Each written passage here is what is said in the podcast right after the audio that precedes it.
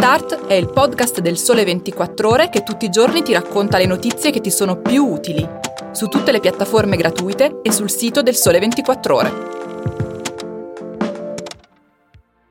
Quanto valgono le medaglie degli azzurri a Tokyo? Buongiorno e benvenuti a Start, il podcast del Sole 24 Ore con le tre news per iniziare la giornata più informati. Sono Nicoletta Cottone e ho fatto un po' di conti su cosa accade quando il tricolore sale sul pennone più alto alle Olimpiadi come è successo per i fantastici Marcel Jacobs e Gianmarco Tamberi. Gli atleti hanno un premio dal CONI, un premio che in occasione delle Olimpiadi di Tokyo è stato aumentato, un modo per dare merito agli sportivi che arrivano sul podio in questo difficile periodo nel quale non hanno avuto entrate, non potendo gareggiare, come ha chiarito il presidente del CONI Giovanni Malagò.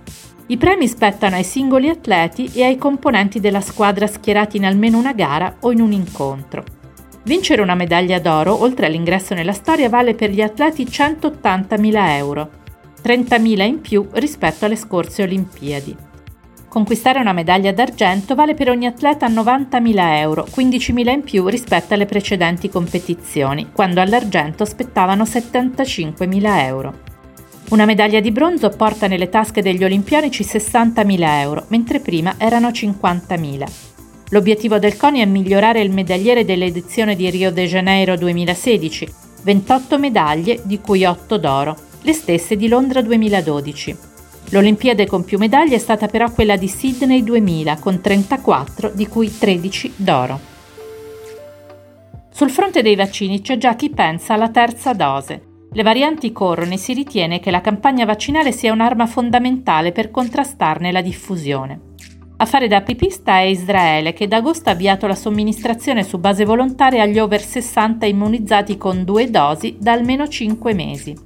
La Germania si è messa in scia e ha reso noto che a settembre proporrà il richiamo aggiuntivo ai più fragili. Anche il Regno Unito studia un piano per proporre una terza tranche di dosi sempre dal mese prossimo ai più vulnerabili, quindi anziani, malati cronici, soggetti a rischio di infezione respiratoria. L'EMA, l'Agenzia Europea del Farmaco, si è già espressa sulla terza dose affermando che è troppo presto per confermare se e quando ci sarà bisogno di una dose di richiamo, perché non ci sono ancora abbastanza dati delle campagne vaccinali.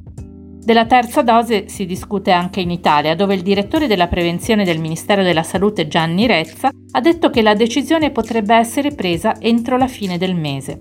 La sensazione è che anche a casa nostra si dovrebbe partire dalle persone più fragili.